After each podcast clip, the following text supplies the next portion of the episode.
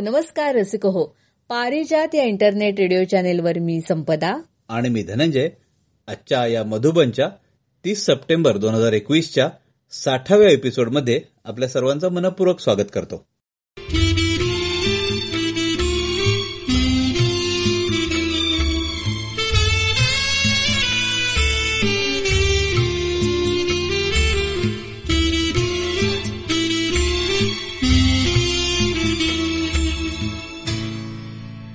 अरे धनंजय मी तुला बोलले का आपल्या त्या पळणीटकर काकू आजारी आहेत त्यांच्याबद्दल?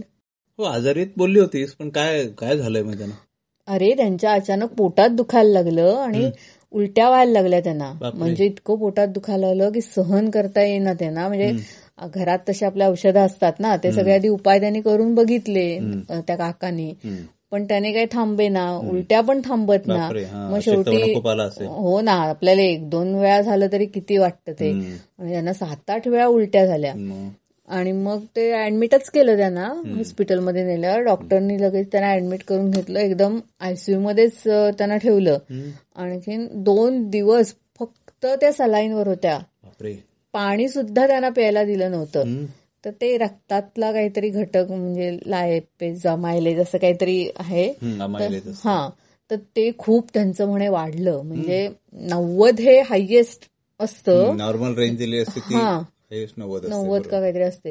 तर ही यांची साडेतीन हजाराच्या वर गेलेली. म्हणजे विचारच नाही आपण करू शकत की त्यांना किती त्रास होत असेल वगैरे. पण मी त्यांना भेटायला गेले ना आता त्या आल्या घरी हॉस्पिटलमधनं. तेव्हा त्या सगळं सांगत होत्या की आमच्या सद्गुरूंची कृपा दुसरं म्हणाल्या मी काही ह्याच्यात म्हणू शकत नाही कारण हे एवढं प्रमाण वाढलेलं म्हणजे ते काका पण नंतर सांगत होते की दोन दिवसात ते एकदम खाली आलं. म्हणजे अगदी नॉर्मल नाही झालं पण आता झालं असेल हळूहळू. पण त्यावेळेला दोन दिवसात त्यांना अजिबात काही खायला प्यायला न दिल्यामुळे. त्यांचं ते प्रमाण खाली आलं. तर म्हणे आम्हाला असं वाटत होतं की हिच्या पोटात काय नाही. तेव्हा तिथल्या नर्सना ते म्हणाले की दोन दिवस तिने काही खाल्लं नाहीये. वगैरे. तेव्हा ती नर्स म्हणाली की म्हणूनच त्यांचं ते प्रमाण कमी आलं आणि हे तुमचं खूप लवकर आलं. आठ आठ दिवस लोकांना असं उपाशी ठेवावं लागतं नुसतं सलाईनवर. तेव्हा ती म्हणाली तुम्ही सारखा तो जप करताना. म्हणून. आणि तिथे तिने फोटो वगैरे त्यांच्या सद्गुरूंचा ठेवलेला बघितला होता. तर म्हणून हे म्हणून लवकर तुमचं बरं झालं. काकू नेहमी म्हणतातच नाही का की सद्गुरूंचीच कृपा आहे म्हणून. हो सद्गुरूंची ग्वाहीच असते ना. तू आणि मी मिळून शक्य नाही असं या जगात काहीच नाही. खरंच आहे. त्या म्हणाल्या मला पुन्हा एकदा अनुभवायला मिळालं की तो किती आपल्यावर लक्ष ठेवून असतो हं. आणि आपल्या कठीण प्रसंगामध्ये तोच आपली काळजी घेत असतो. यांच्या बाबतीत असंच म्हणायला लागेल की हे अशक्यच होतं म्हणजे एवढं हो. प्रमाण गेलेलं आणि ते त्यांनी त्यांच्या सद्गुरूंनी शक्य करून दाखवलं हो आणखीन तुला त्यातली एक सांगते गोष्ट की ते डॉक्टर सुद्धा असं म्हणाले की एवढं सगळं झालेलं असताना पेशंट अक्षरशः ओरडतो. त्याला सहन होत नाही. ह्या काकू किती सहनशील आहेत. तेव्हा ते काका म्हणाले मला माहितीये खरं काकू किती सहनशील आहे. ती अजिबात हो. सहनशील नाहीये. जरा काय झालं तरी ती लगेच हे दुखतंय ते दुखतंय. त्यामुळे ती सहनशील अजिबात नाहीये. म्हणजे सद्गुरूंनी तिला त्रास होऊ नये. अशीच खबरदारी घेतली होती. की बाकीच्यांना जो एवढ्या मोठ्या प्रमाणात होतो की जे ओरडाआरडा करतात असं डॉक्टर सांगत तर तिथे यांना तेवढा त्रास नाही झाला.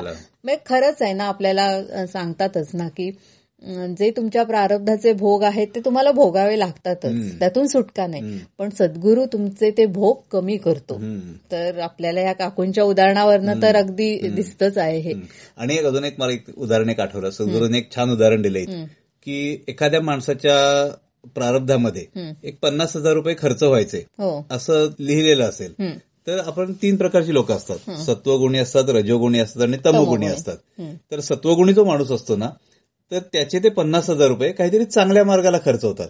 म्हणजे तो कुठेतरी दान धर्म करेल कुठेतरी एखाद्या शाळेला नाव देईल असं काहीतरी मार्गाने त्याचे पैसे खर्च होतील. रजोगुणी जो असेल ना तो कुठेतरी त्याला आजारपण येईल म्हणा काहीतरी त्याला अशा मार्गाने खर्च होईल की त्याला थोडा त्रास पण होईल आणि त्याचे पैसे पण जातील. आजारपण आलं की तो ते आठ दिवस अडकून राहिला आणि त्याचे पन्नास रुपये खर्च झालेच पण त्याचे आठ आठ दिवस पण फुकट गेले. आणि तमोगुणी जो माणूस असतो त्याचे पन्नास हजार रुपये तर जातातच पण त्याला मनस्ताप देखील प्रचंड होतो. म्हणजे त्याला रस्त्यात जाताना कोणतरी लुटून नेईल त्याचे पैसे. त्याला मारहाण करेल त्याच्याकडचे पैसे घेईल. म्हणजे पैसे पण गेले मार पण पडला आणि मनस्ताप पण प्रचंड झाला. त्यामुळे हे सत्वगुणात राहणं आपण आता सकाळची जी सिरियल ऐकतो ना रोजची हो रामकथा. त्यात सध्या हेच चालू आहे. म्हणजे रवींद्र पाठक गुरुजी निरूपण करतात ते हेच सांगतात की राम नामाचा महिमा जो किती ग्रेट आहे हं. की नुसतं नाम जर धरलं तरी आपण सहज तरुण जातो. ह्या सत्वगुणी माणसासारखं. आता ह्यांचा ह्या पळणीटकर आजींचं जे म्हटलं सुधारण हे पण तसंच. म्हणजे तो सत्वगुण त्यांच्या या अशा मार्गाने कामाला आला. त्यांना प्रारब्धामध्ये आजारपण यायचं हे लिहिलेलंच होतं. पण पण त्याची तीव्रता सुखद त्यांचं होऊन गेलं ते. हो खरंच आहे. आणि स्वामींचे भक्त नेहमी म्हणतातच ना अशक्य ही शक्य करतील स्वामी. हो. तर ते अगदी शंभर टक्के खरं आहे. आणि याबद्दलच रत्नागिरीच्या नंदकुमार पटवर्धन यांनी लिखाण आपल्याला करून पाठवलंय. त्याचं वाचन केलंय रत्नागिरीच्या महेंद्र पाटणकर यांनी. तर ते आता आपण ऐकूया.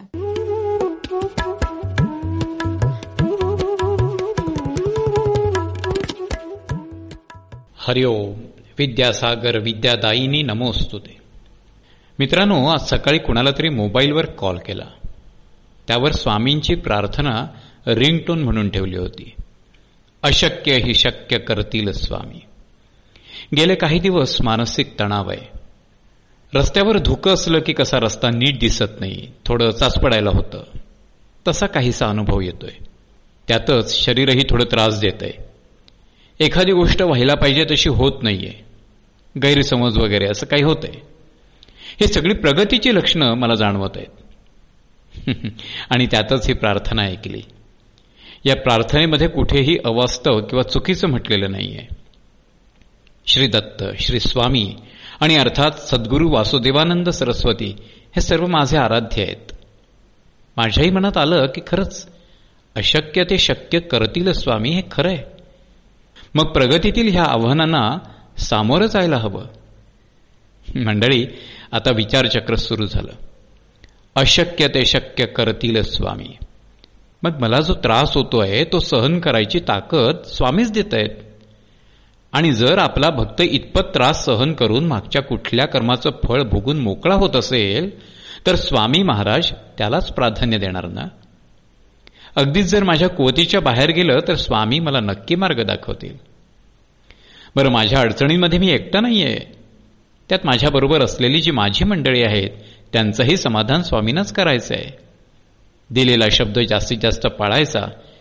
कितीही त्रास झाला तरी शंभर मोजायचे. असं असल्यामुळे जर ते सहज करता आलं तर मग त्यात काही आव्हान राहत नाही. स्वामी भक्ताला कमकुवत कधीच बनवणार नाहीत. किंबहुना त्याला बळ देऊन आव्हानं झेलायला शिकवतील. अशक्य ही शक्य करतील स्वामी. पण मंडळी कधी हो? ते खरंच भक्ताला अशक्य होईल तेव्हा. आणि स्वामी पाठीशी असतील तर कोणतीही गोष्ट अशक्य नाही. अनेक स्वामी भक्तांना विविध अनुभव असे आलेही असतील. या ओळीचा अर्थ व्यर्थ मात्र घेऊ नये असं वाटतं.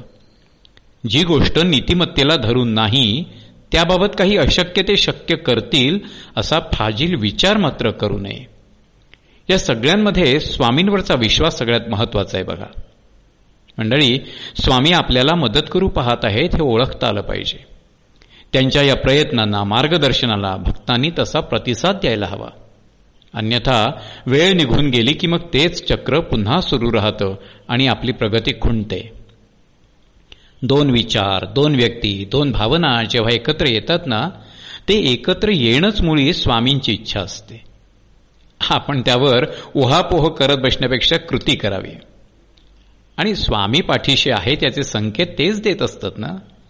अशावेळी कोण काय म्हणेल कुणाला काय वाटेल यापेक्षा आपली प्रगती आपला आनंद याकडे लक्ष देऊन स्वामींना विजयी करावं असं मला वाटतं.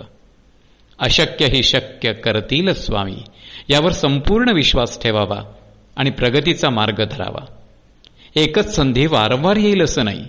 तेव्हा आलेल्या संधीचा पुरेपूर लाभ घ्यावा हेच योग्य. स्वामींना देखील भक्तांचं कौतुक वाटायला हवं. श्री स्वामी म्हणजेच श्री दत्त ऊर्जेचा एक प्रचंड मोठा स्रोत. हा स्रोत आपल्या पाठीशी असणं हेच मुळी अनन्यसाधारण आहे. त्यांच्या सेवेत राहून आयुष्य आनंद सुख समाधान यांनी भरून राहावं हीच प्रार्थना.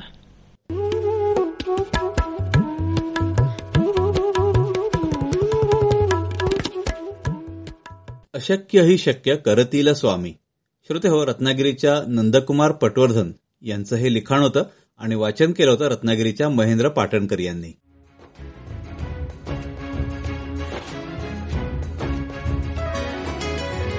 पारिजात रेडिओ आपलं इंटरनेट रेडिओ चॅनल.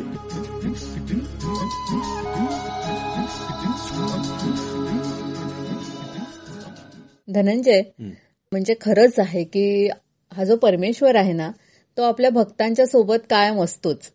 पण भक्तांनाच असं वाटत असतं की या देवाचं माझ्याकडे लक्ष नाही. एवढेही माझ्यावर संकट येत आहेत पण हा असा काय माझ्याकडे बघत का नाहीये? ह्याची कृपा का माझ्यावर होत नाहीये? असं वाटत असतं. तर मी एक गोष्ट वाचली होती याच्यावरूनच. तर असंच एका भक्ताच्या मनामध्ये येत असतो प्रश्न कायम. तेव्हा देव त्याच्यासमोर येतो आणि म्हणतो की असा का तू विचार करतोयस? मी कायम तुझ्या बरोबर असतोच. तर तो म्हणतो नाही मला नाही वाटत देवा. तू नसतोस माझ्या बरोबर. तू जर माझ्या बरोबर असतील तशी संकट माझ्यावर येणारच नाहीत. तर देव म्हणतो की नाही मी तुला दाखवतो ना मी तुझ्या बरोबर कायम असतोच. म्हणून तो त्याला घेऊन जातो. आणि त्याला दाखवतो हा बघ हा तुझा सुखाचा काळ आहे. आणि तुला इथे चार पावलं दिसत आहेत ही दोन पावलं तुझी आहेत दोन पावलं माझी आहेत. आहे ना मी तुझ्या बरोबर? तर तो भक्त म्हणतो हा बरोबर आहे. सुखाच्या काळात तू आहेस माझ्या बरोबर पण दुःखाच्या काळाचं काय? ते मीच बघतोय हा तेव्हा कुठे तू असतोस माझ्या बरोबर? तर देव म्हणतो नाही रे असतो मी तेव्हा पण. देव म्हणतो हा बघ हा तुझा दुःखाचा काळ. आणि तिथे दोन पावलं दिसत असतात त्या काळामध्ये.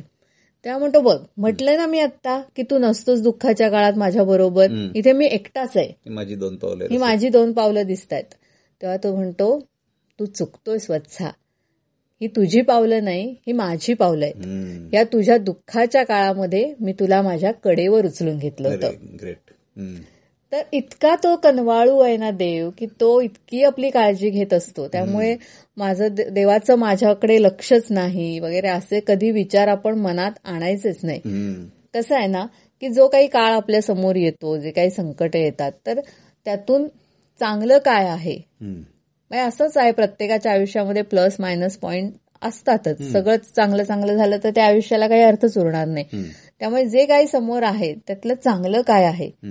ते निवडून जर का आपण बघायला शिकलो तर मला वाटतं की आपलं आयुष्य आहे हे नक्कीच आनंदी होऊ शकतं सकारात्मक होऊ शकतं तो विचार आपण प्रत्येकानं नक्कीच करायला हवा आणि श्रोते हो याच नोटवर आता एक गाणं ऐकूया हे गाणं गायलंय पुण्याच्या मोहन देसाई यांनी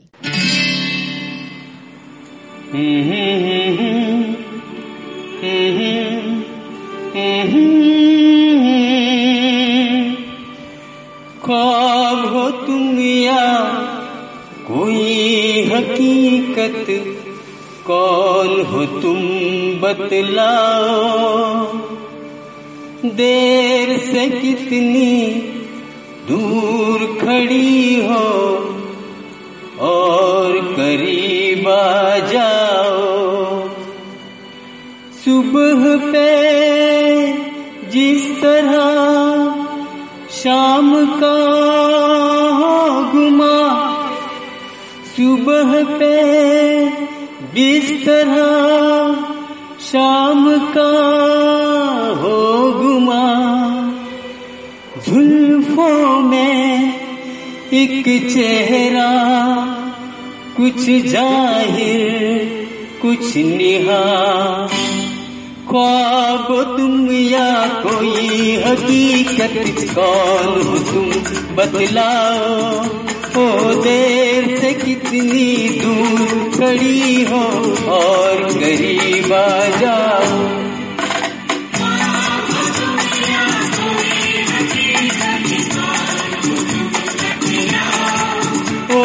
देर से कितनी दूर खड़ी हो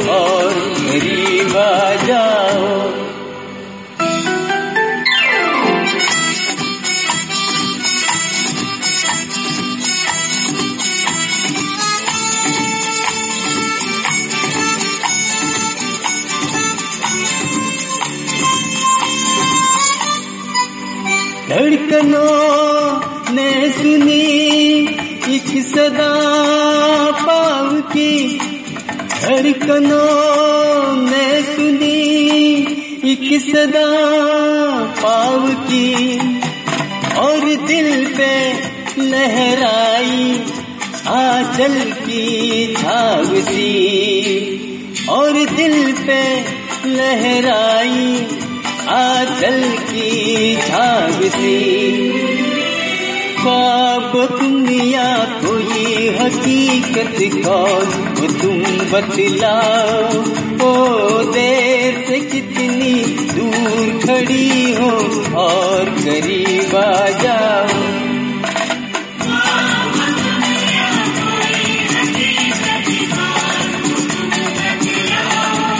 ओ देर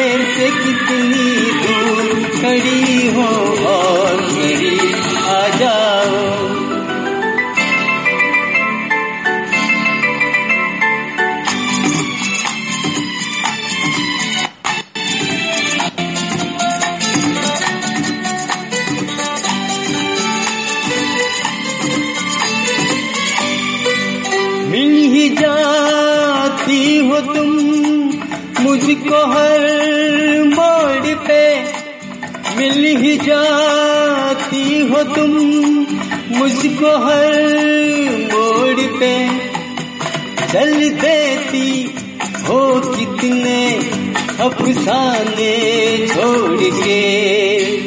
चल देती हो कितने अफसाने छोड़ के।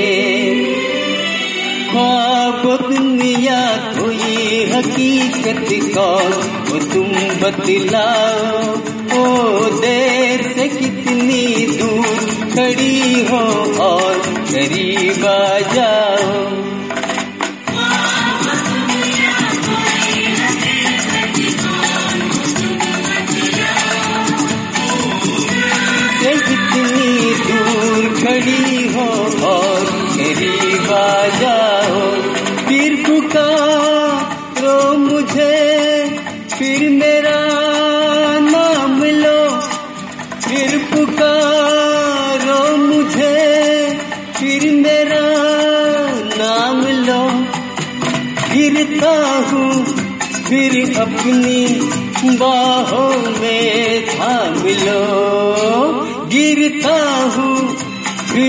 अपनी बाहों में थाम लो।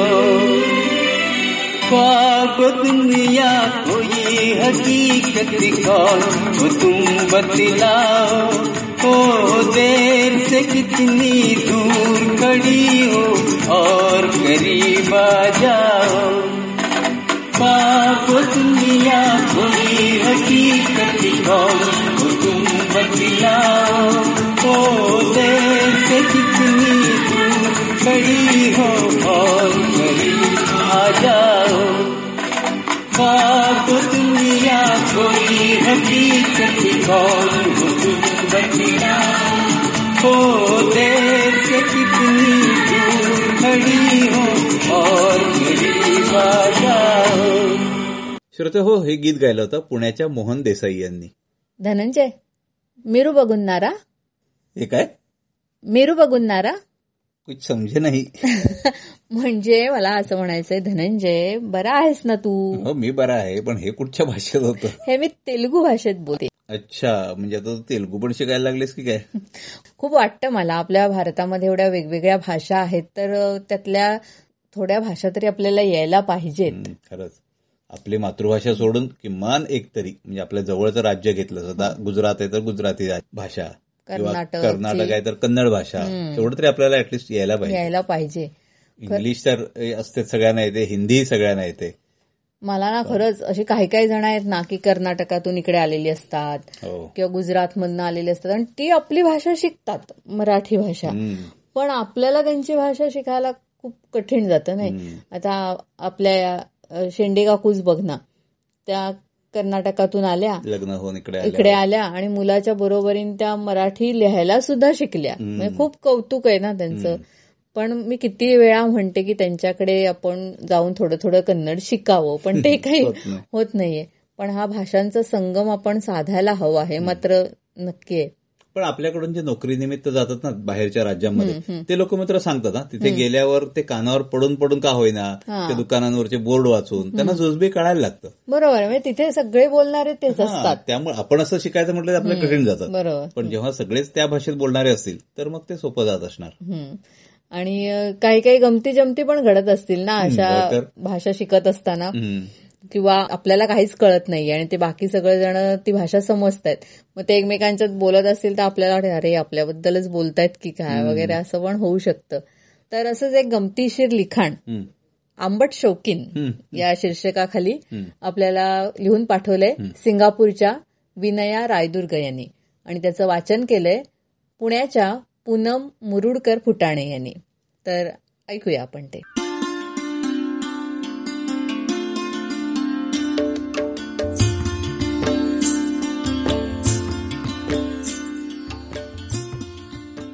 आंबट शौकीन. मंडळी शीर्षक ऐकून दचकलात ना? अहो तसं काही नाहीये. पुढचं ऐका तर खरं. विलासदादा आणि नीलावहिनी म्हणजे एकदम आदर्श जोडपं. कायम हसरं आणि प्रसन्न.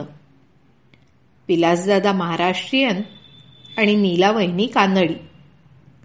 दोघांचा प्रेमविवाह झालेला. नीलावहिनीचा स्वभाव एकदम मृदू आणि बोलणं अतिशय गोड. नीलावहिनी शाळेत हिंदी भाषा शिकल्यामुळे त्यांचं हिंदी आणि इंग्रजी शाळेत शिकल्यामुळे इंग्रजी भाषेवर प्रभुत्व आहे. त्यांना बरेचदा विलासदादांच्या घरच्यांनी उलटपालट मराठी शिकवून गंमत केली आहे. सुरुवातीला त्यांना शिकवलं होतं जेवायची पानं वाढली की म्हणायचं चला गिळायला.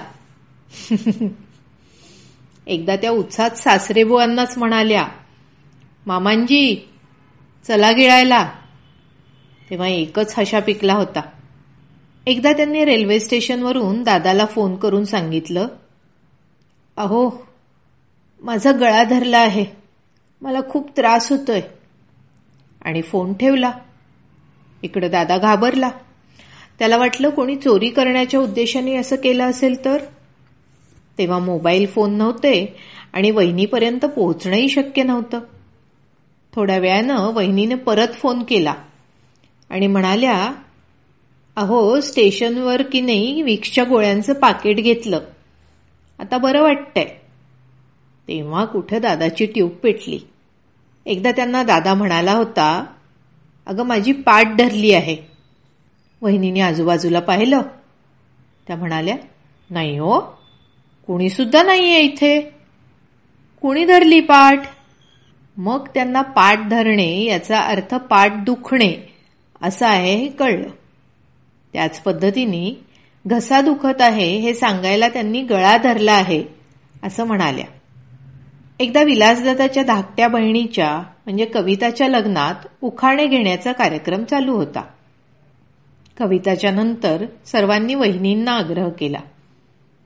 शेजारच्या काकूंनी उखाणा सांगितला आणि नवऱ्याच्या नावाच्या जागी टिंब टिंब म्हणाल्या. मग काय? वहिनींनी टिंबटिंबचं नाव घेते असा उखाणा घेतला आणि सगळे का हसत आहे हेच त्यांना कळेना. त्यांच्या कानडी बोलण्याच्या शैलीत मी चहा केली मला आवाज आली हे हिंदी मिश्रित मराठी ऐकायला घरच्यांना खूप मजा वाटायची. हिंदीत चाय बनायचं मराठीत चहा केला किंवा आवाज आला होता हा फरक जाणून घ्यायचा. पल्ला बराच मोठा होता. पण तो त्यांनी यशस्वीपणे गाठला. लग्नाला बरीच वर्ष झाली तेवढ्यात त्या खूप सुंदर मराठी बोलायला लागल्या. कधीकधी मराठी हिंदी शब्दांचा मिलाप घडवून त्या मराठी भाषेला नवीन शब्द बहाल करतात. त्यांनी विलासदादाला प्रमोशन मिळाल्यावर एक पार्टी ठेवली आणि भाषणात म्हणाल्या यांचं प्रमोशन बिलकुल काबिले कौतुक आहे. सर्वांना त्यांचा हा शब्द खूप आवडला. त्यांनी दादाला थोडं कानडी शिकवलं. त्यामुळे घरी पाहुणे आले की दादाला त्या सर्वांसमोर काहीतरी कानडीत सांगतात. बाकीच्या कोणाला ते काही कळत नाही. मग विलासदादाला त्याची धाकटी भावंड चिडवतात. अरे दादा वहिनी तुला म्हणतीये पोळ्या संपत आल्या आहेत. पाहुण्यांसाठी राहू देत आणि तू थोडा भात घे. एकदा घरी सगळे पूजेसाठी जमले होते. आणि कोणाला आवळा कोणाला कैरी कोणाला चिंच असे प्रकार खायला आवडतात असा विषय चालू होता.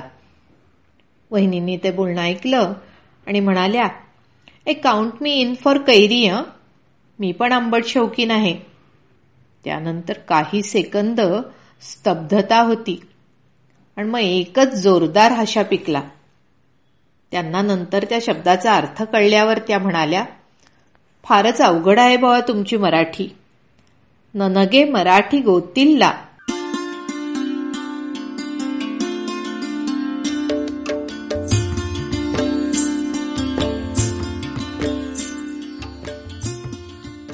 आंबट शौकीन.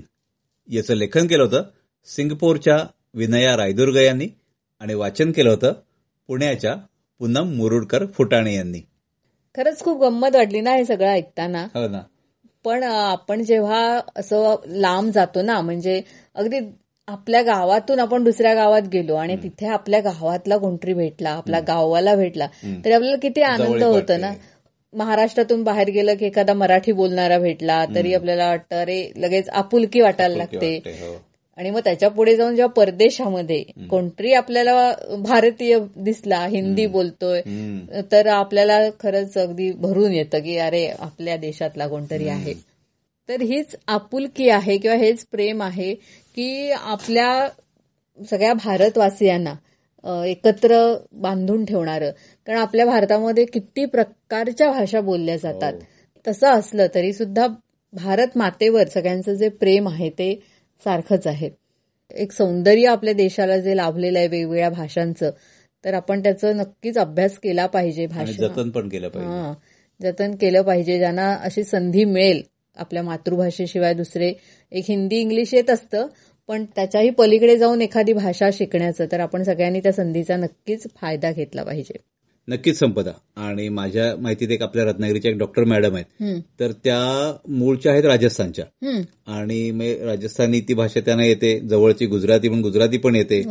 त्यांचं पुढचं शिक्षण झालं तिकडे तामिळनाडूमध्ये. त्यामुळे तामिळनाडू ती भाषा तमिळ भाषा येते काय म्हणतोस? त्यानंतर तिथे आसपासच्या सगळ्या त्या केरळ तेलगू वगैरे तिथे आसपासच्या त्या सहकारी त्या भाषांमधले होते. त्यामुळे त्यांना त्या पण भाषा येतात. तेलगू येते कन्नड येते.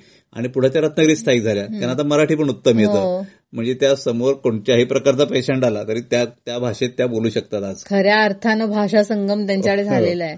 खरंच. हे हे भारताचं तुमगाशी जे म्हटलं वेगळे पण हे इथे दिसून येतं. खरंच. आणि खरोखरच कौतुकास्पद अशी ही गोष्ट आहे.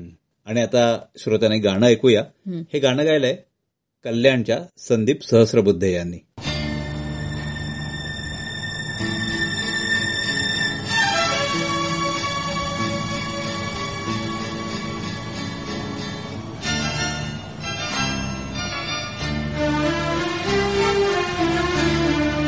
झुकी झुकी सी नज़र बेकरार है कि नहीं?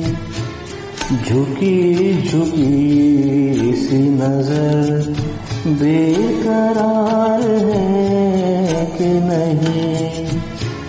दबा दबा सा सही दिल में प्यार है कि नहीं? झुकी झुकी सी नजर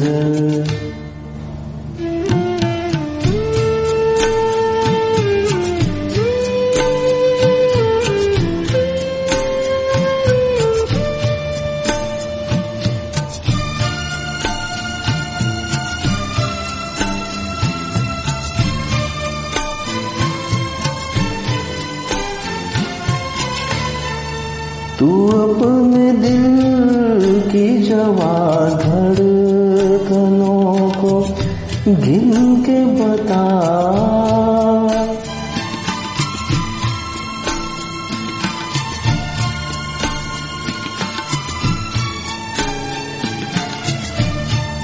तू अपने दिल की जवा धड़कनों को गिन के बता।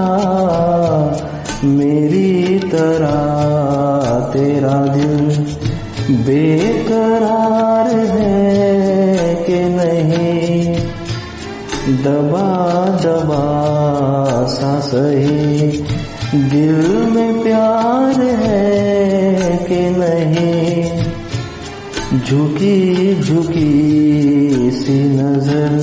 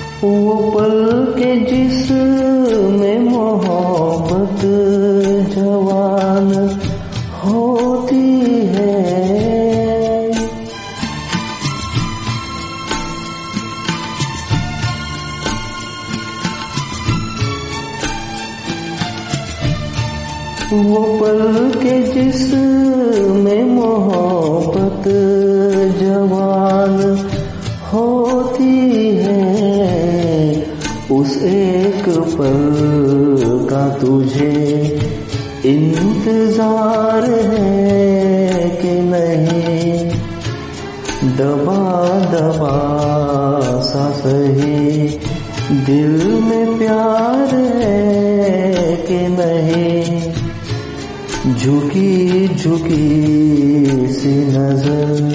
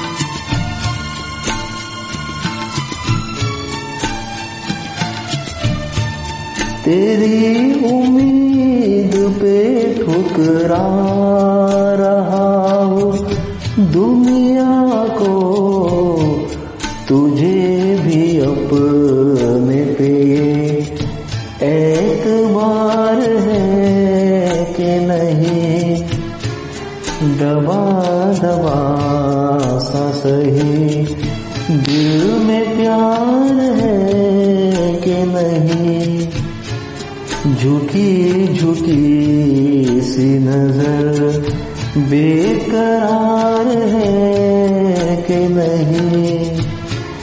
दबा दबा सा सही दिल में प्यार है कि नहीं। झुकी झुकी सी नजर। श्रोते हो हे गाणं गायलं होतं. कल्याणच्या संदीप सहस्रबुद्धे यांनी. आपण ऐकताय Parijat internet radio channel. Dhananjay लहानपणी सगळ्यांनाच गोष्टी ऐकायला आवडतात. म्हणजे आपल्या वेळेला तर असा हट्टच असायचा ना आजी आजोबांनी गोष्ट सांगायची आणि नातवंडांनी ऐकायची. झोपताना तो कार्यक्रमच हा त्याशिवाय नातवंड झोपायचीच नाहीत. आणि मग त्या ऐकायला ना गोष्टी पण ठरलेल्या असायच्या. ह्याला ही गोष्ट लागते तिला ती गोष्ट लागते आणि ती सुरू केली आजीनं सांगायला की मग. झोपणार असं. पण आत्ताच्या काळामध्ये थोडं मला वाटतं बदल झालाय. म्हणजे गोष्टी आता रेकॉर्डेड ऐकायला मिळतात. म्हणजे आजीनंच सांगायला पाहिजे असं नाहीये. वेगवेगळे कलाकार आपल्या खुमासदार शैलीमध्ये गोष्टी सांगतात आणि मग त्या नातवंडांना किंवा मुलांना ऐकवल्या जातात. असं थोडंसं स्वरूप बदललं असलं तरी ह्या ज्या गोष्टी आहेत ना म्हणजे आपण मुलांना अशाच गोष्टी ऐकवतो की त्यातून त्यांना काहीतरी त्याचा फायदा होऊ शकतो. म्हणजे बोधकथा. हा. आपण ते इसाप नीती वगैरे लहानपणी वाचायचो ना तर असायच्या त्या प्राण्यांसंबंधी वगैरे अशा पण त्यातून माणसाला सुद्धा काहीतरी बोध घेता येईल अशा असायच्या. तर आजही या बोधकथा आहेत त्या आपल्याला वेगवेगळ्या याना त्या स्वरूपामध्ये भेटत असतात. म्हणजे आता कधी कधी व्हॉट्सअपवर आपल्याला असे मेसेज येतात की त्यातून ह्या कथा फॉरवर्ड होत असतात. आणि काही इतक्या खरोखर सुंदर असतात की त्यातून काहीतरी शिकावं प्रत्येकानं. अशाच असतात त्या. आपल्या ज्या पारिजातच्या कलाकार आहेत रत्नागिरीच्या अंजली लिमये तर त्यांच्याही वाचनामध्ये अतिशय सुंदर अशी एक बोधकथा आली आणि त्यांनी लगेच ते रेकॉर्ड करून आपल्याला पाठवले. अर्थात त्या बोधकथेचा जो लेखक आहे तो अज्ञात आहे आपल्याला माहिती नाही. पण बोधकथा खूप छान आहे. तर आपण ती अंजली लिमये यांच्याकडून ऐकूया.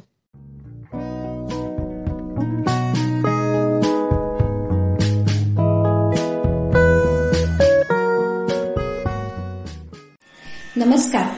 कथेचं नाव आहे मी कोण आहे? एकदा एका भिकाऱ्याला रेल्वेच्या डब्यामध्ये भीक मागताना सूटबूट घातलेले एक शेटजी दिसले. त्याला वाटलं की हा माणूस खूप श्रीमंत दिसतोय. याच्याकडे जर भीक मागितली तर तो निश्चितच मला जास्त पैसे देईल. म्हणून तो त्या शेटजींकडे भीक मागू लागला. भिकाऱ्याकडे बघून शेटजी म्हणाले अरे तू नेहमीच लोकांकडून भीक मागत असतोस. की कधी कुणाला काही देतो सुद्धा? भिकारी म्हणाला साहेब मी तर भिकारी आहे. मी तर नेहमीच लोकांकडून पैसे मागत असतो. मी काय कोणाला देऊ शकणार? शेठजी म्हणाले तू जर कुणाला काही देऊ शकत नसशील तर तुला कुणाकडे काही मागण्याचा अधिकारही नाही. मी एक व्यापारी आहे आणि मी देण्या घेण्यावरच विश्वास ठेवतो. जर तुझ्याजवळ मला देण्यासारखं काही असेल तर त्या बदल्यात मी तुला काही देऊ शकेन.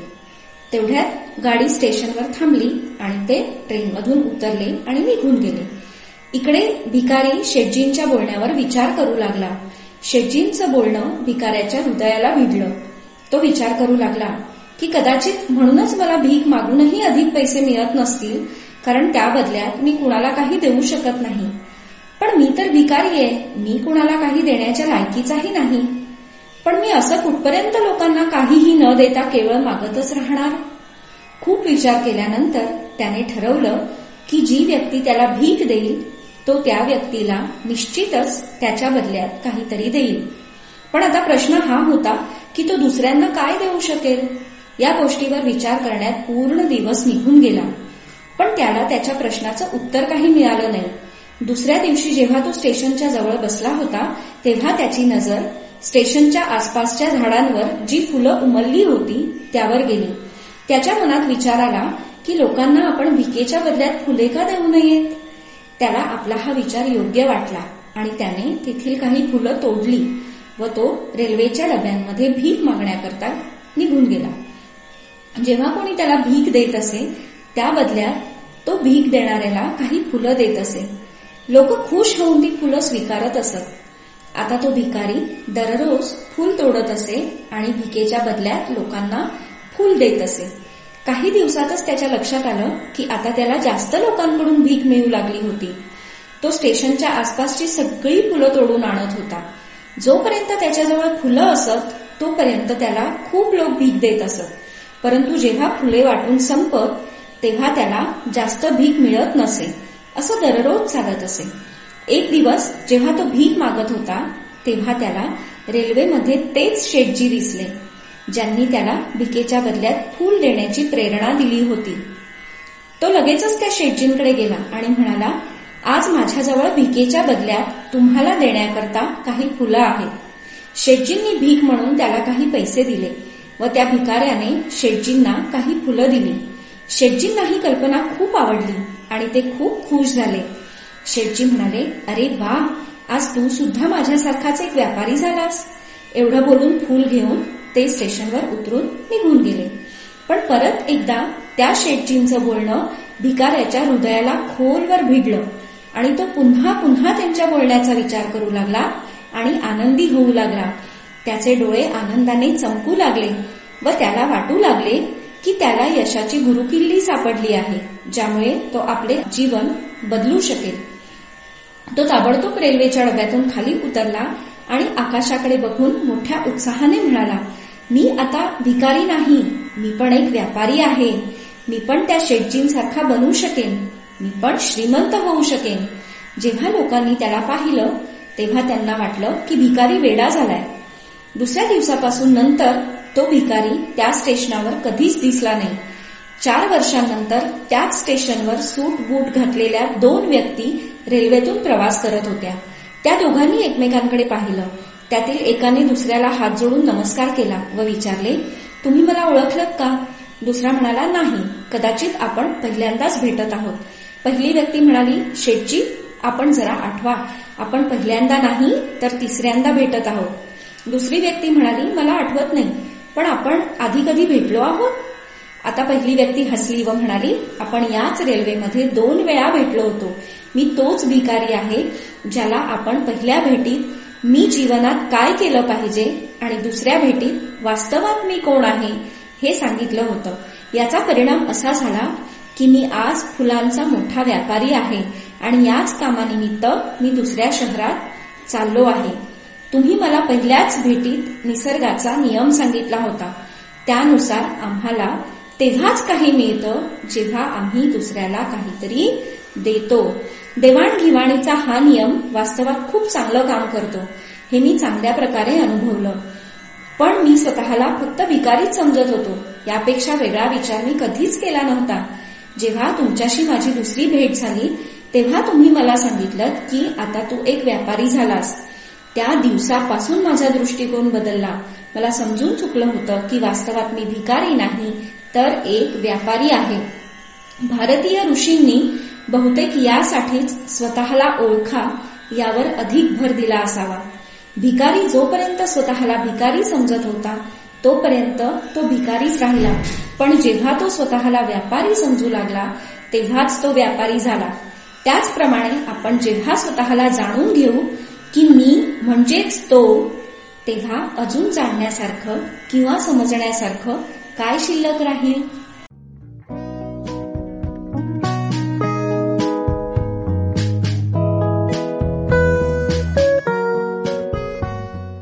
श्रोते हो मी कोण आहे ही बोधकथा आत्ताच आपण ऐकली. रत्नागिरीच्या अंजली लिमये यांच्याकडून. धनंजय बोधकथा ऐकताना ना मला माझ्या एका आजीची आठवण झाली. म्हणजे ती ना असं म्हणायची की कोणीही आपल्या संपर्कात आलं ना म्हणजे लहान असेल आपल्यापेक्षा वयान मोठं असेल तर त्याच्याकडून आपण काहीतरी शिकत असतो. आता असं तर माणूस नसतं की शंभर टक्के वाईट आहे किंवा असं. काहीतरी चांगले गुण सुद्धा प्रत्येकात असतातच. मग त्याच्यात काय चांगलं आहे? तर ते आपल्यात कसं येईल? ह्यासाठी ती म्हणायची मी प्रयत्न करते. आणि मग तिला असं कुणाकडनं तरी काहीतरी घेता आलं की मग ती सांगणार की त्यामुळे हे मला कळलं आणि तो माझा गुरु झाला. म्हणजे इतका ती मान द्यायची की लहान मूल असेल तरी त्याच्यातून काहीतरी मला शिकता येतंय. त्याच्याकडून मला काहीतरी शिकता येतंय. आणि तो माझा गुरु झाला. असं म्हणून ती म्हणजे ते पालुपद असल्यासारखं तिचं असायचं. प्रत्येकाकडून आपण काहीतरी शिकत असतो. या कथेतला जो भिकारी आहे तो व्यापारी होण्यापर्यंत त्याचा जो सगळा प्रवास आहे तो ह्यामुळेच झाला की त्याने समोरच्याचं ऐकून घेतलं. त्याच्यावर त्याने काहीतरी विचार केला मेहनत घेतली. आणि म्हणून तो तो तिथपर्यंत जाऊन पोहोचला. त्यामुळे आपण सुद्धा आपला जीवन प्रवास करत असताना आपल्या जीवनामध्ये कितीतरी प्रकारची माणसं येत असतात वेगवेगळ्या स्वभावाची येत असतात. पण त्या प्रत्येकाकडून आपण असं काहीतरी वेचून घेतलं पाहिजे. जे आहे ते की आपल्याला उपयोगी पडू शकतं. आणि आता धनंजय एक गाणं ऐकूया का श्रोत्यांना? हे गाणं गायलंय रत्नागिरीच्या लीना खामकर यांनी.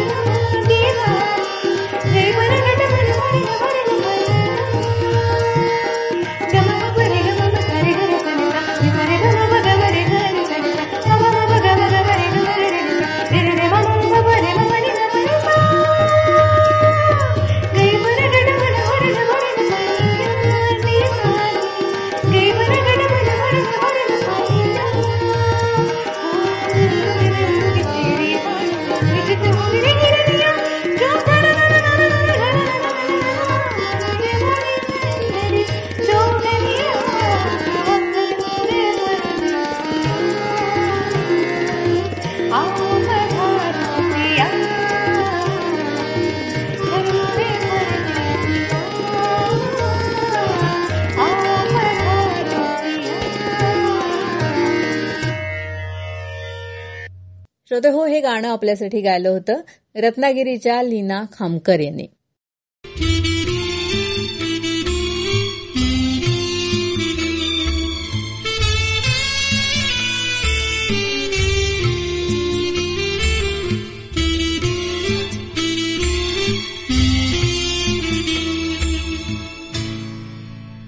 श्रोते हो आजचा हा कार्यक्रम तुम्हाला कसा वाटला आम्हाला अवश्य कळवा. त्यासाठी आमचा व्हॉट्सअप नंबर आहे nine four double two four two nine three three three तसंच तुम्ही काही लिखाण करत असाल तुमचे काही वेगवेगळ्या क्षेत्रातले अनुभव असतील एखादं प्रवास वर्णन तुम्ही लिहिलं असेल एखादी तुमच्या आयुष्यातली कुठली घटना की जी इतर लोकांना प्रेरणादायी ठरू शकेल तर आम्हाला नक्कीच लिहून पाठवा किंवा रेकॉर्ड करून पाठवा. आम्ही आमच्या कार्यक्रमामध्ये त्याचा नक्कीच समावेश करू. तसंच तुम्ही जर का गात असाल तर तुम्ही विथ म्युझिक आम्हाला गाणी रेकॉर्ड करून पाठवा. त्यातील काही निवडक गाण्यांचा आम्ही आपल्या कार्यक्रमात नक्कीच समावेश करू. तर श्रोते हो पुन्हा आपण भेटणारच आहोत आपल्या रविवारच्या स्वरा आले दुरुनी या संगीतमय कार्यक्रमात आणि त्यानंतर आपल्या गुरुवारच्या मधुबनच्या पुढच्या एपिसोडमध्ये. तेव्हा आत्ता या कार्यक्रमातून मी संपदा जोशी आणि मी धनंजय जोशी आपला निरोप घेतोय. नमस्कार. नमस्कार.